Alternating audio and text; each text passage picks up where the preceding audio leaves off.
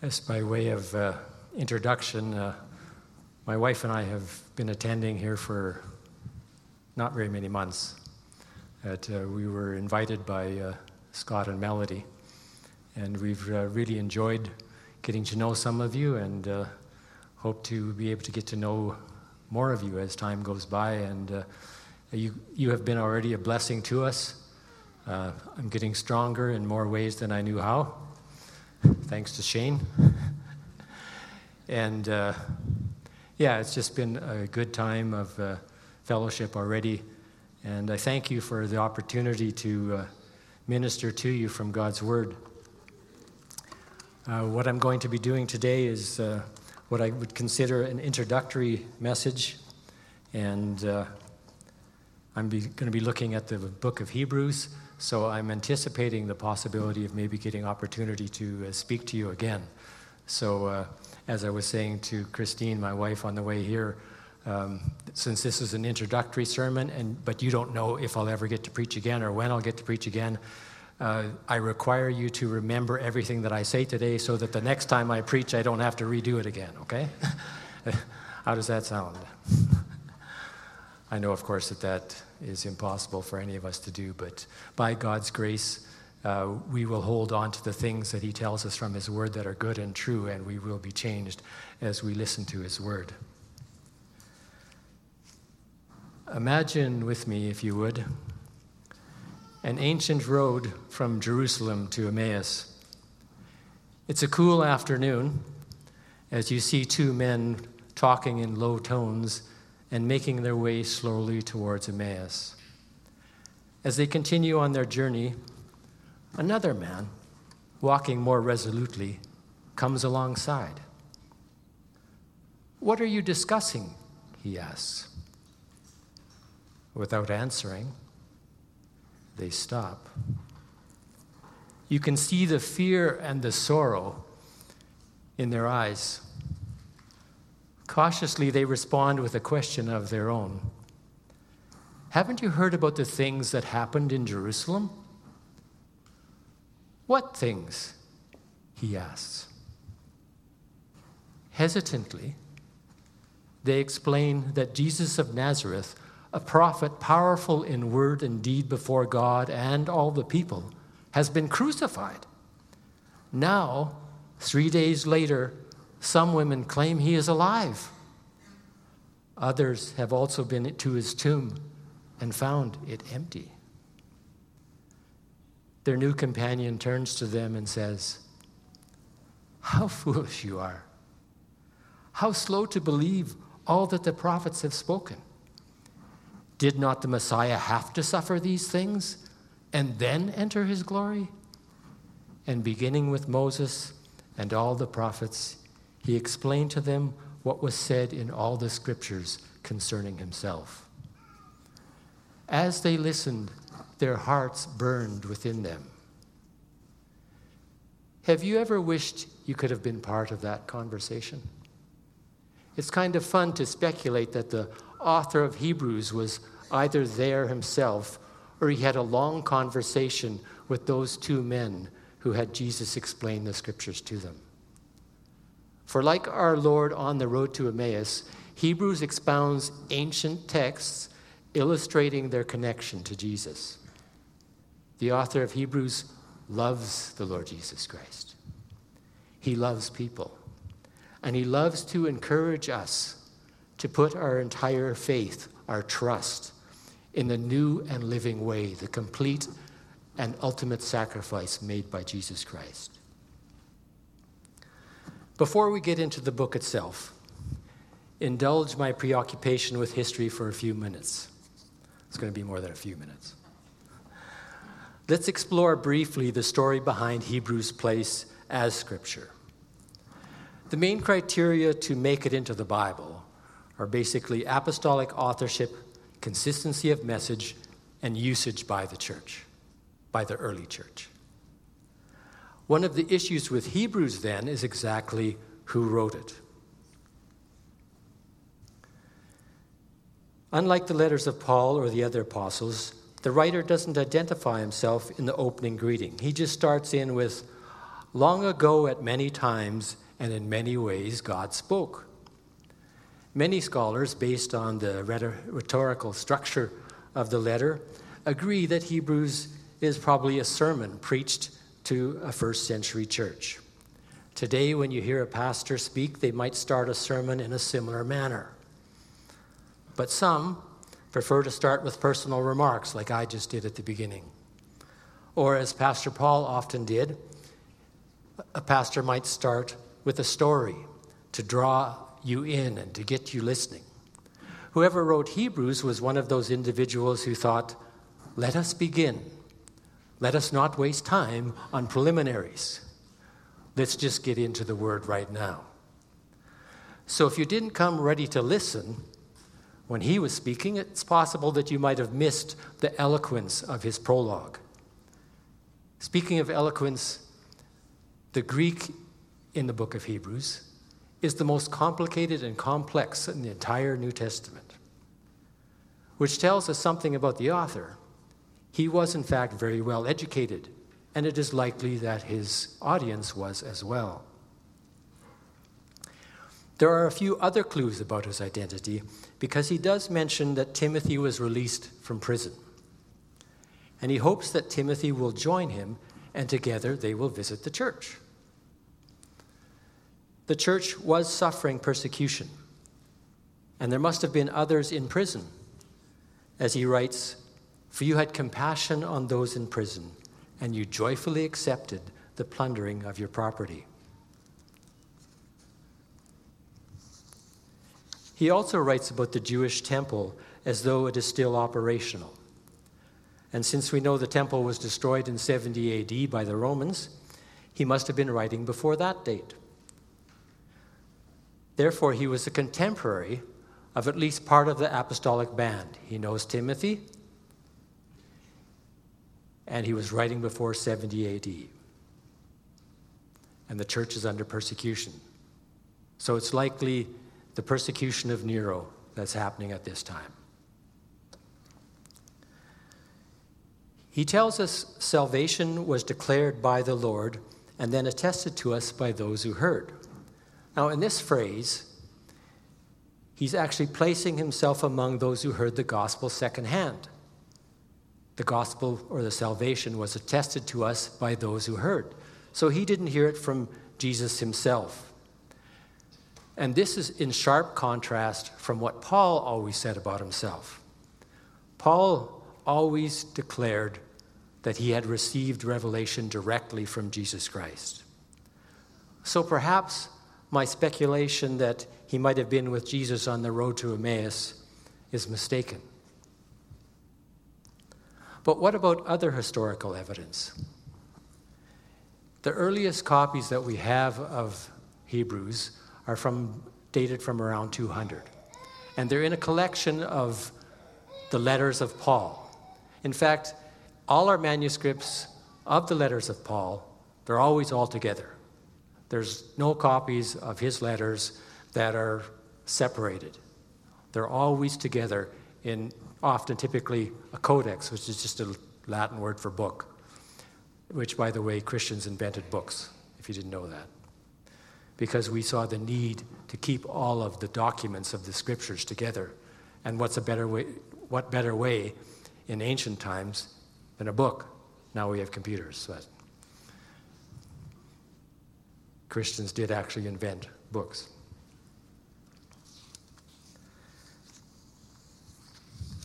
In later times, the book of Hebrews actually moved around a bit in regards to its relationship to the other uh, Pauline letters. And by the year 600, it ends up where we now see it in our English Bibles. So, based on this manuscript evidence, we can deduce that Hebrews was considered equivalent to Paul's other letters, but there seemed to be some uncertainty as to where to place it in the Pauline biosphere. However, this is pretty inconclusive because book arrangements were often based on practical criteria. It was easier to keep the books in order according to book length, and Hebrews is a little shorter than 1 Corinthians and a little longer than 2 Corinthians, but you wouldn't want it to want to split up those letters, so if you're trying to keep things in order of length, it makes sense to put it first, even though, like I said, it's actually shorter than 1 Corinthians. Because the scribes had all kinds of things that they had to try and do when they were writing out books by hand, and they had a limited amount of uh, papyrus or parchments, which is leather kind of book materials. And so, like I said, it was practical considerations like that that actually determined how they placed the books together. It was easier to keep the long books together if you went first with them so that you didn't have one book ending halfway through your parchment or something like that, right? And there's actually manuscripts where a, a scribe is writing along and then he realizes he's writing, running out of room and he starts writing smaller and smaller as he gets to the end of the parchment. So you, oh, he's writing this big, and all of a sudden it's this big. Oh, and he's, okay, now he's smaller because he didn't make the correct calculations.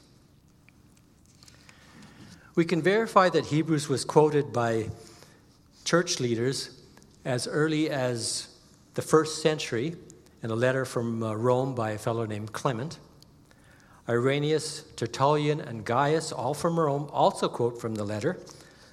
None of these men from the Western Church still mention Paul as an author.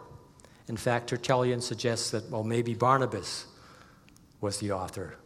You're probably familiar with Barnabas. He was a companion of Paul's and a Levite, so common sense to think of him as a possible author for a letter that relies so heavily on Old Testament interpretation. Meanwhile, over in Alexandria, the famed port city of Egypt, scholars took a different tact. Pantaenus, who started a Christian school in uh, Alexandria that lasted for a good amount of time after his lifetime, his followers, among them were Clement and Origen. They all quote from Hebrews, but in contrast with the Western Church, they actually defend Paul's authorship. However, Origen, who's likely the most educated of these men, is reported as saying, that the thoughts are those of the apostle, but the diction and phraseology are those of someone who remembered the apostolic teachings and wrote them down at his leisure. But who wrote the epistle in truth, God knows. So he was recognizing the differences in the Greek texts and thinking that possibly Paul wasn't the author. It seems he was coming to the realization that modern as scholars have come to. So, what was going on? I offer this interpretation. Remember Jesus' warning? For false Christs and false prophets will arise and perform signs and wonders to lead astray, if possible, the elect. But be on guard, I have told you all things beforehand. And re- recall this passage from 2 Peter. But false prophets also arose among the people, just as there will be false teachers among you, who will secretly bring in destructive heresies, even denying the master who bought them, bringing upon themselves swift destruction. The apostles and their close associates had already gathered writings. We know from Scripture that Paul requested in 2 Timothy Timothy to bring along his books and parchments. Peter puts Paul's letters in the same category as all scripture when he says, Paul also wrote to you according to the wisdom, wisdom given him, as he does in all his letters when he speaks in them of these matters. There are some things that are hard to understand, which the ignorant and unstable twist to their own destruction as they do the other scriptures. The Greek word translated scripture is commonly used when referring to all scripture, including the Old Testament. So the Bible points to the fact that the apostles and their immediate associates already had been guided by the Holy Spirit to establish the validity of certain books to the exclusion of others. So too is the, in the fulfillment of Jesus' promise that he would guide them into all truth. When the Spirit of truth comes, he will guide you. With the passage of time, false prophets at times became very prominent and extremely popular. False teachings were what prompted the calling of what we call the church councils. Perhaps the most well known is the Council of Nicaea in 325, called by the famous Emperor Constantine. This was in response to the Arian heresy, which promoted the idea that Jesus was a created being.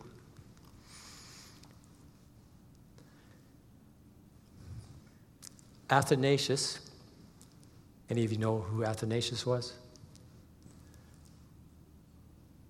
Let me introduce you to him.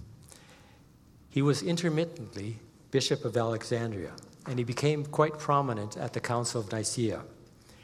He wrote against Arian thought, and he used Hebrews chapter 1 in his argument to prove that Jesus is God.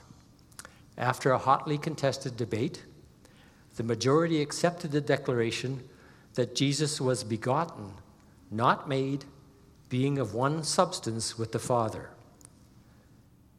There was a good deal of controversy about the use of the word substance there because it's a non biblical word. But it was impossible at the council to use biblical words because the Arians continually would redefine the biblical words. So you could use firstborn, um, these different kinds of biblical words that are outside of my head at the moment. But these kinds of words, you couldn't use the biblical words because, like I said, the Arians redefined them. So they compromised by using a non biblical word, just like we use the word Trinity, which is a non biblical word, but it, defi- it describes what's in the Bible. So, in order to get a word that actually, actually gets at who Jesus Christ is, they used this word. And the majority agreed that makes sense. That goes with the scripture. And the, so the battle was won. But the war actually raged on.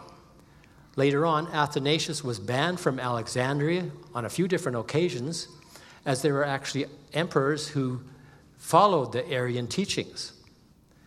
At times, Athanasius was on the run from Arians who probably meant, him, meant to do him harm.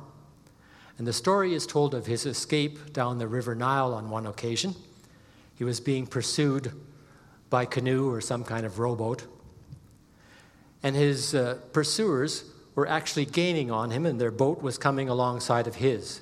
But as was often the case in ancient times, they didn't know what Athanasius actually looked like. And so they, as they were closing the gap, coming up on his boat, they called out, Have you seen Athanasius? Without hesitation, he replied, He's just ahead of you. And he was just ahead of them. So they quickly paddled on. So Athanasius was spared imprisonment or whatever they were trying to do to him so that he could stand up for truth. And later he came back to Alexandria again and continued the battle. But he didn't see the fruition of that fight for the uh, deity of Christ actually happen. It was one of the later church councils after his death. But he is an example, and these, this kind of historical content is an example how, of how doctrinal issues rise and fall and how we need to learn from the scriptures and these examples and stand firm on the truth. At the same time, we need to let secondary matters remain secondary matters. And this is where an understanding of the history of the letter to the Hebrews converges with wisdom in doctrinal issues. There was some controversy about the inclusion of Hebrews in the canon, and Paul's authorship or lack thereof was part of the discussion. My assertion is that God the Holy Spirit guided the thoughts and convictions of men who, when confronted with the arguments against Paul's authorship, were willing to compromise. Simultaneously, God moved to maintain Hebrews as part of his divine revelation.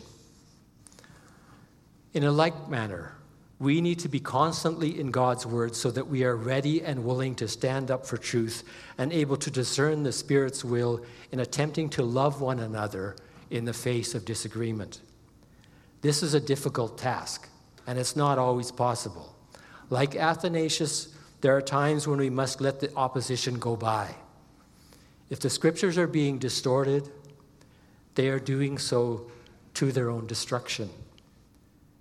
May God have mercy on all of us as we face modern heresies.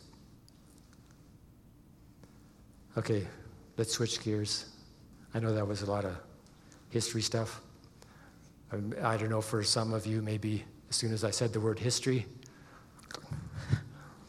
But uh, personally, I like history, so hopefully you were able to gain something out of that. Let's turn our thoughts to some of the similarities between Hebrews and Paul. Both Philippians and Hebrews present Christ as one who is both humble and supreme. Paul speaks very plainly about Christ's humility. Jesus was willing to take on human form, and he humbled himself by becoming obedient to the point of death, even death on a cross. In Hebrews, the, carnation, the incarnation is described more poetically. Since, therefore, the children share in flesh and blood, he himself likewise partook of the same things, that through death he might destroy the one who has the power of death, that is, the devil. Human form and flesh and blood are equivalent in value, though the expression is different.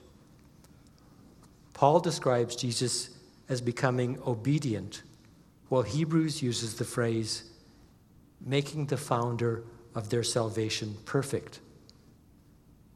Both of these require a bit of explanation. In what way did Jesus, who is described as the radiance of the glory of God and the exact imprint of his nature, need to become obedient or be made perfect? Isn't God already perfect? That is, in fact, part of the point of the incarnation. While sharing in our humanity, Christ, without losing his divinity, learned, like we do, what it means to grow, mature, face temptation, and eventually to face death. Allow me to quote from Isaiah 53 Who has believed what he has heard from us? And to whom has the arm of the Lord been revealed? For he grew up before him like a young plant and like a root out of dry ground. He had no form or majesty that we should look at him, and no beauty that we should desire him. He was despised and rejected by men, a man of sorrows and acquainted with grief. And as one from whom men hide their faces, he was despised, and we esteemed him not.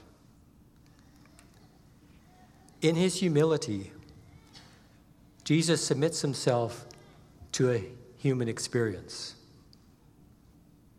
learns and grows like a young plant, walks in obedience to his Father's will, and yet remains without sin.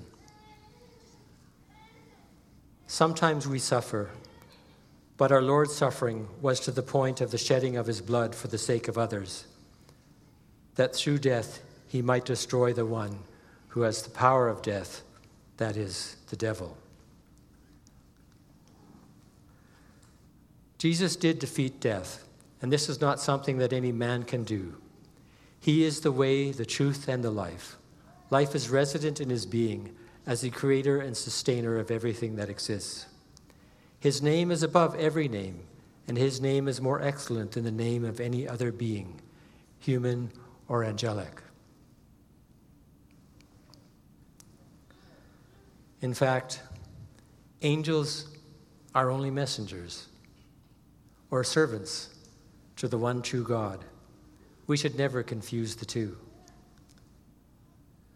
As Hebrews will assert later in verse 6 of chapter 1, and again, when he brings the firstborn into the world, he says, Let all God's angels worship him. Who exactly is worthy of worship? I'm reminded of John's reaction in Revelation 22. You recall the angels that were speaking to him? And John is awestruck by the angelic messenger, and he actually falls down at the feet of the angel and wants to worship him. What does the angel do? You must not do that.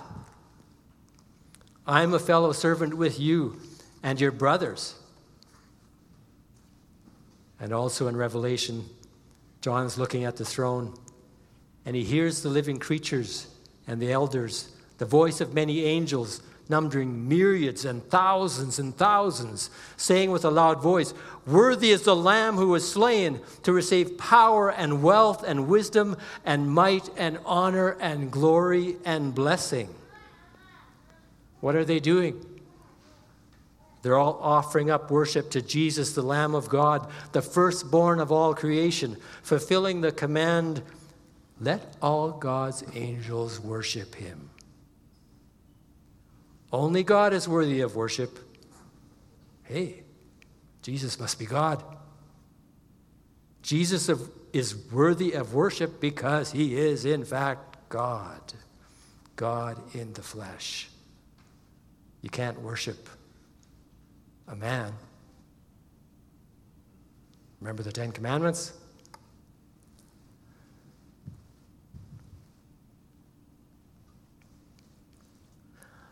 Both Paul in his letters and Hebrews extol Jesus as the great image bearer, the great inheritor, and the great sustainer. sustainer.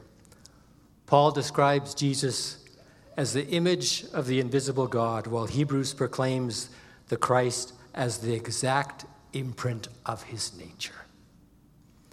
The language in view is like a coin stamped with the perfect exact impression.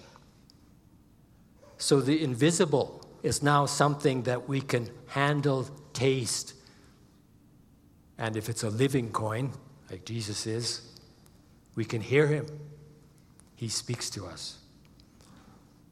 Many of our senses, I was thinking, is a sense of taste actually involved in this? Well, people do sometimes bite coins, you know, you see that. Our senses are involved in the fact that Jesus is the Christ in the flesh. And unlike Adam, the firstborn of humanity, who is also said to be made in the image of God, the new Adam remains without sin. Adam was given the task to care for creation, but Jesus was himself the creator of the universe, which we, all of us together, in Adam failed to maintain. Both Paul and Hebrews praise Jesus as the one who, by his own power, keeps the world moving. We could go on and do many other parallels between Hebrews and Pauline thought. There's warnings, warnings not to abandon the faith. The use of the Old Testament examples replete throughout Pauline letters and in Hebrews. And of course, the redefinition of what it means to worship God in a world where the sacrificial system has been superseded by one sacrifice, one complete and total superior sacrifice that of our Lord Jesus Christ on the cross. But we'll leave all those for now and go on. So, Paul and Hebrews do have many similarities. But it seems these are not enough to support Paul as the author. It is understandable that modern scholarship has largely abandoned the idea of Paul's authorship because it is hard to get around the fact that the author seems to identify himself as one who became a Christian after hearing the message from someone else. And as I've mentioned, the Greek style is quite different than any of Paul's letters. Some have argued that perhaps Paul dictated the letter to Luke or some other scribe. It is not an uncommon practice. You remember Pastor Paul mentioning that in our study of 1st and 2nd Peter. One essay proposed that, well, maybe Priscilla is the author. Though that seems unlikely, since the author uses a male participle to describe himself in chapter 11. Others have argued for Apollos, who is described in Acts as a man learned in scriptures who was able to prove that Jesus was the Messiah using the scriptures. He's a good candidate. But frankly, I just don't know. But I know, and you probably feel this, felt this coming already, who the ultimate author is. God's the author. God is the ultimate author. When I went to Bible college and studied Hebrew at uh, a seminary in Saskatoon, I had no clue about any of this background material to the Bible. And I think there's probably many people in churches who don't know that there is a background to the history of the Bible.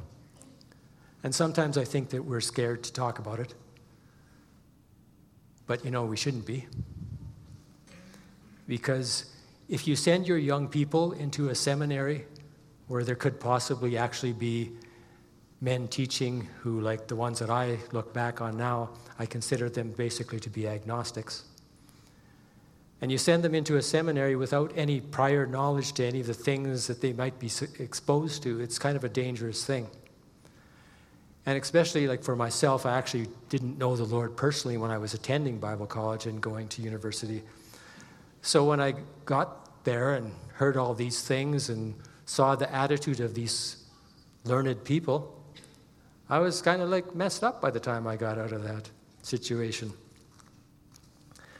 But you know, the Christian scriptures are not like those that claim they somehow got a revelation of golden tablets that dropped down into their laps, or some other version of that that other religions have, where they think that they had a perfect document drop down to them, and that's what they have. When history actually tells us that, well, for example, the Islam religion they had many different kinds of documents, and they actually got together and burned them and stuff so that people wouldn't know they had all these, but we actually still do know that that happened.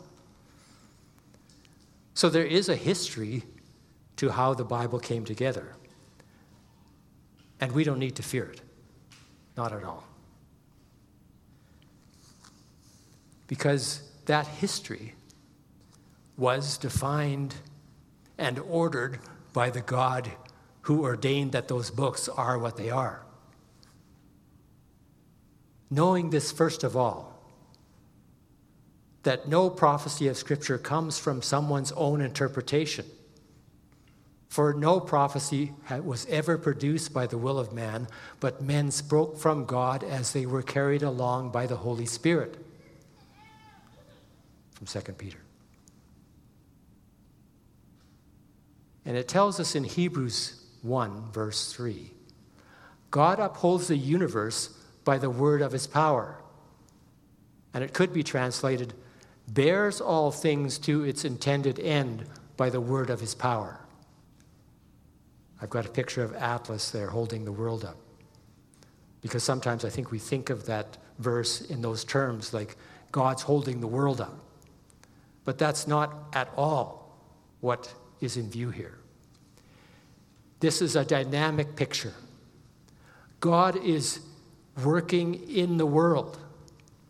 He's working here right now. He's working in your life by the things that are happening in your life today, the things that happened yesterday, the things that will happen tomorrow.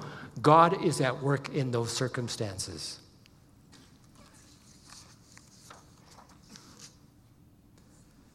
And if God is doing that, and He is, when it comes to the scriptures, we can be confident that God was involved intricately in bringing them to where they are now.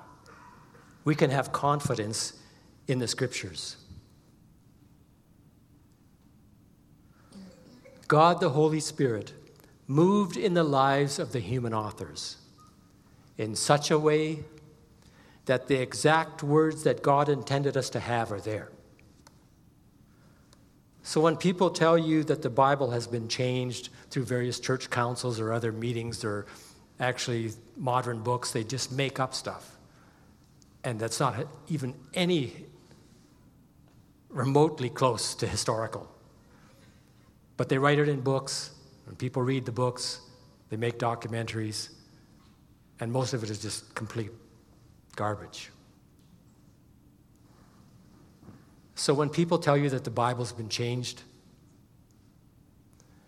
anything that we have is there by the sovereign hand of God, and He wants it to be there. There were men who sought to distort God's purposes. Example, the Arians. But God works things together for good. There are complexities and circumstances which are difficult to reconcile and to understand. And I think perhaps the Christian community is somewhat to blame because we just often don't even live by the scriptures ourselves. So if, you, if it's true, well, how come you guys aren't following it? That's what the world says. And I think the, the plethora of translations available in the Western world is also sometimes part of the problem. It's confusing sometimes. You know, you read all these different versions. The Bible seems to mean so many different things. With careful study, you can see that no, there's just a little bit of a different translation here because of different translation techniques. But like I said, it, it's only in the Western world actually where this is an issue. Because if you go to Holland, for example, I'm pretty sure they just have like a Dutch Bible. There's not like a million different versions of it. And I think the case is similar in Germany and China.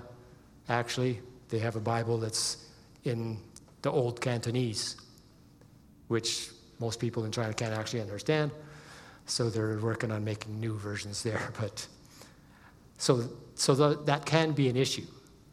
But at the same time, God does use various means to communicate with his people, and the different translations are helpful in that task. So we don't need to be like scared about the different translations either. Just enjoy what God has given us. Romans tells us we know that for those who love God, all things work together for good. For those who are called according to his purpose. For those whom he foreknew, he also predestined to be conformed to the image of his Son, in order that he might be the firstborn among many brothers. And those whom he predestined, he also called, and those whom he called, he also justified, and those whom he justified, he also glorified. God works in our lives, as I mentioned already, to accomplish the good of transforming us towards Christlikeness, just as he worked to bring us the scriptures that are invaluable in that goal. At times, the complexities and particular circumstances, even in our own lives, may leave us speechless or even bring us to a place of sorrow. But take heart, dear brothers and sisters. God is at work. He loves you and is working to bring your life and, in fact, the entirety of world history to a God ordained end. So let's keep the faith. Let's stand firm. Let's not be discouraged by the process because God is a God of all circumstances and He sovereignly brings His will to pass, even in the face of vigorous opposition. The Bible stands, and we stand in testimony to its truth. God has always been involved in history. In fact, He's the author of it.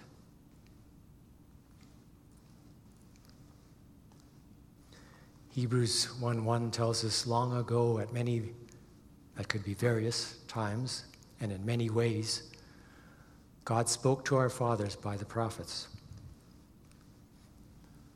There's a great variety of ways in which God worked to call the people unto himself and to establish a nation within which the Messiah would be foretold, foreshadowed, and in the fullness of time be born of a virgin in Bethlehem. This is evident from a quick overview of biblical history. Oh, more history? Just real quick. In the beginning, God spoke. He communed with Adam and Eve, saved Noah and his family from a worldwide flood, called out the patriarchs, brought a new nation, Israel, out of Egypt, established this nation as a vehicle for judges, prophets, kings, and historical events which would facilitate the arrival of the Messiah, our Lord, in the flesh. He was and he is the culmination of a long history of God's intervention in real specific events and in the lives of real people like you and me. There were times when it seemed that God was silent. It tells us in 1 Samuel 3 1. Now the young man Samuel was ministering to the Lord under Eli. And the word of the Lord was rare in those days. And there's a number of Psalms and the prophets themselves who cry out, How long, O Lord? But even in those epochs of silence, God is holding up the universe and moving it to its intended end. And when it seems that God is silent in your life, He's still working. He's working to accomplish His purposes in your life. He is creative and infinite in His knowledge. Sometimes we might hear someone, or perhaps we'll even say things like that ourselves, and there's nothing particularly wrong with saying it. But sometimes we might be too quick to assume we know the mind of God when we say that, well, God's doing this thing here, must be this that He's doing. Well, you know, God is omniscient. When He moves to accomplish something, there could be a whole myriad of things that He's working to accomplish. So, from our finite viewpoint, our one particular definition of this one event might be a little too finite. Ultimately, though, everything will be made to praise Him, whether in abject submission or in enthusiastic praise. Every knee is going to bow. Every knee is going to bow. In that day, we will see firsthand the glory and majesty of God. But until then, God is using, as I've been saying, every circumstance to work out things for good for His people and to the praise of His glory. Think about the complexity of the Bible for just a minute. There's many of diff- different genres, kinds of writings. There's books of law, history, poetry, lamentations, prophecy, theology, parables, gospels, apocalypse. We could actually go on and probably name a few more. Maybe you're already thinking of some other ones. There are occasions where prophets are simply given words to write down verbatim. At other times, they receive dreams and visions that explain or predict what's happening or what's happening in the future, what will happen. Angels come as mediators between God and man. Messengers from other countries were sent to encourage and enlarge the people of God. Pagan kings were moved to do God's will to reestablish a lost nation. God was never without the ability to accomplish his will, even when his people could not understand how things would work out for good. Sometimes the world does look really bleak. But take solace in this fact today God hasn't left us alone. He hasn't left you alone, whatever your situation is.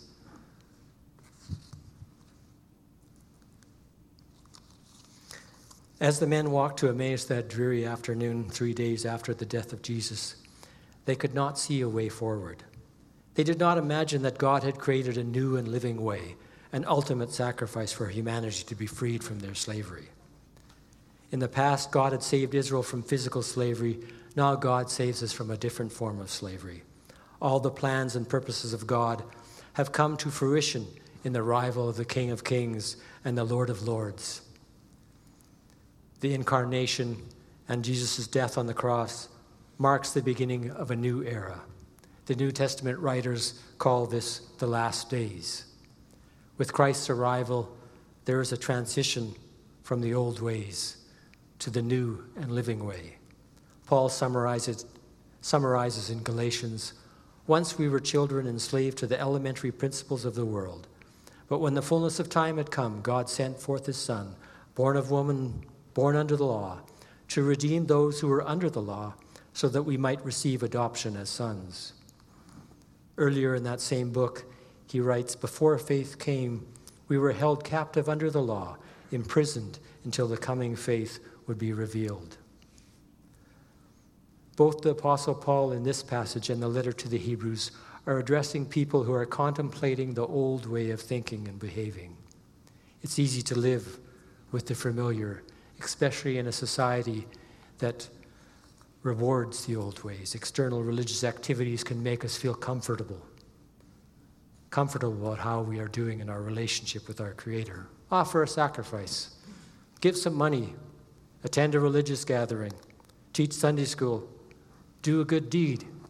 Isn't that what God expects?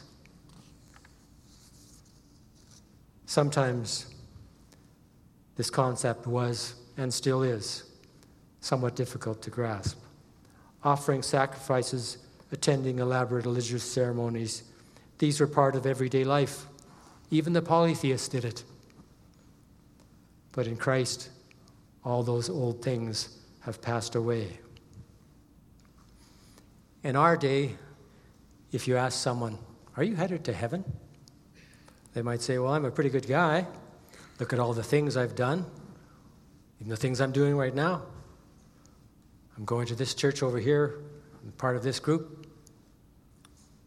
And you know, as humans, we do tend to weigh our good deeds against our bad, and we often uh, give ourselves a much higher mark than we deserve. But does it really matter? With this new and living way, it seems as though things maybe have changed. Has God changed his standards? Well, we have to look at the scriptures. to know for sure. Later in Hebrews, for example, we are told, Strive for peace with everyone and for the holiness without which no one will see the Lord. Peter has told us, Be holy in all your conduct. And he follows up with a command from, oh no, the Old Testament. Leviticus, Be holy, for I am holy. And one of the things that Jesus says in the Sermon on the Mount be perfect, just as your Heavenly Father is perfect. No, it seems like God and His holiness is still the standard. So I would venture to say that living a life characterized by sin is living on the edge. It's a dangerous place to be.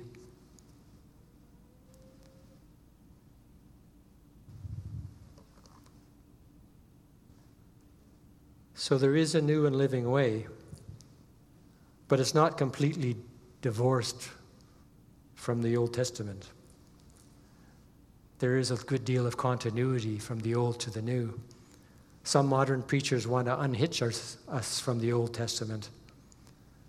But I think, on the contrary, if you look at how the New Testament authors use the Old Testament, they quote it often and they allude to it all the time. And when they do quote it, they treat it with respect and deference. And Hebrews will go on to argue that it has always been faith that distinguished God's people from those who were not part of God's family. So, what exactly has changed? It's the difference in the quality of the sacrifice.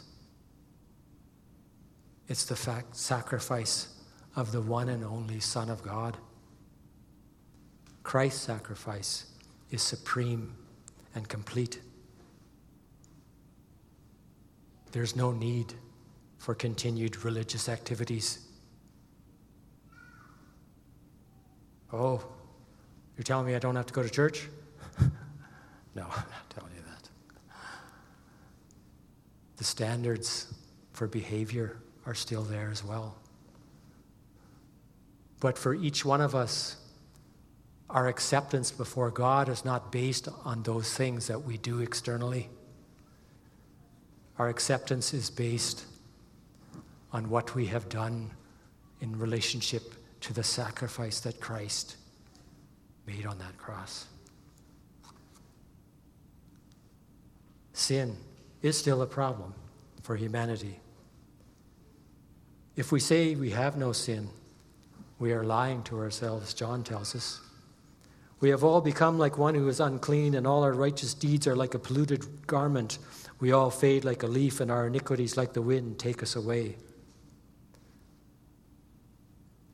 So, how do we deal with the command to be holy?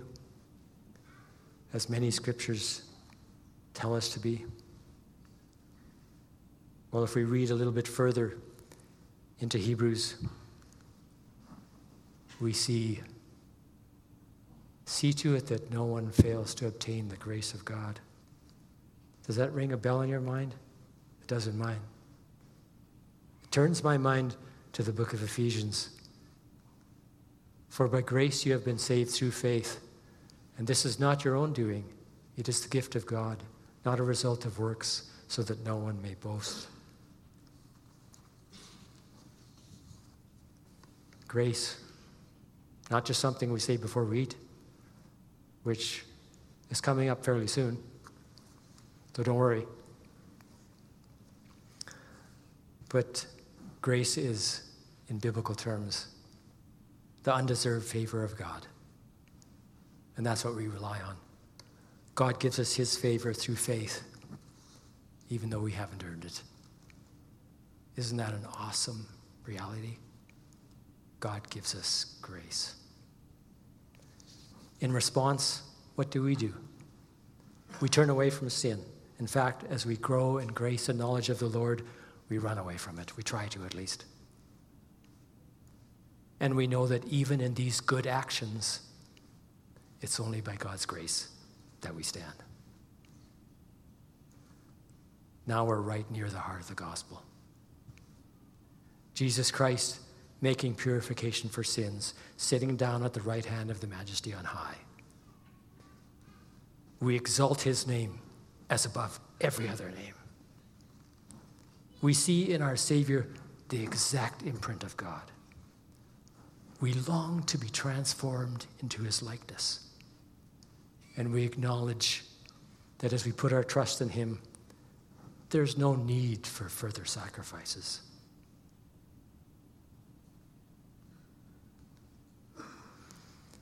In these last days, in our days, today, God has spoken to us by his Son. God has revealed himself through Jesus Christ, the inheritor of everything the great Son, King, and Priest. Jesus is the perfect reflection of God's glory. I know I've said that a number of times, but I, I think you can't say it enough. Jesus is an exact representation of God's nature. Jesus is moving the universe towards its intended end. Jesus has accomplished the forgiveness and purification of sin that we all need. I know I sure need it. Jesus is symbolically sitting in the position of honor and power, performing the high priestly duty of maintaining our position before God as his brothers and sisters. We can live by faith in him without fear, without condemnation. Jesus has the name that is above every other name, whether on earth or in heaven. Trust in his once and all once and for all sacrifice and in his ongoing intercession for you, and you will not fall. When we are young, we often try to imitate our parents or our siblings, and we just do this because that's how life works. But invariably their example is not perfect. And sometimes trying to imitate somebody else is like an anchor around the neck of our own personality. You just can't be like your brother or your sister or your mother or your father. And in the end, a lot of times we don't want to be, but when we're young, we are doing that. But we have an elder brother, the Lord Jesus Christ. And he is worthy of our trust, our worship, and our imitation. Jesus has destroyed the power of death, and we're free to live a life of joyful submission to his example. He is our Savior, but He's also our example. In Christ, we have one origin with the King and Sustainer of the universe.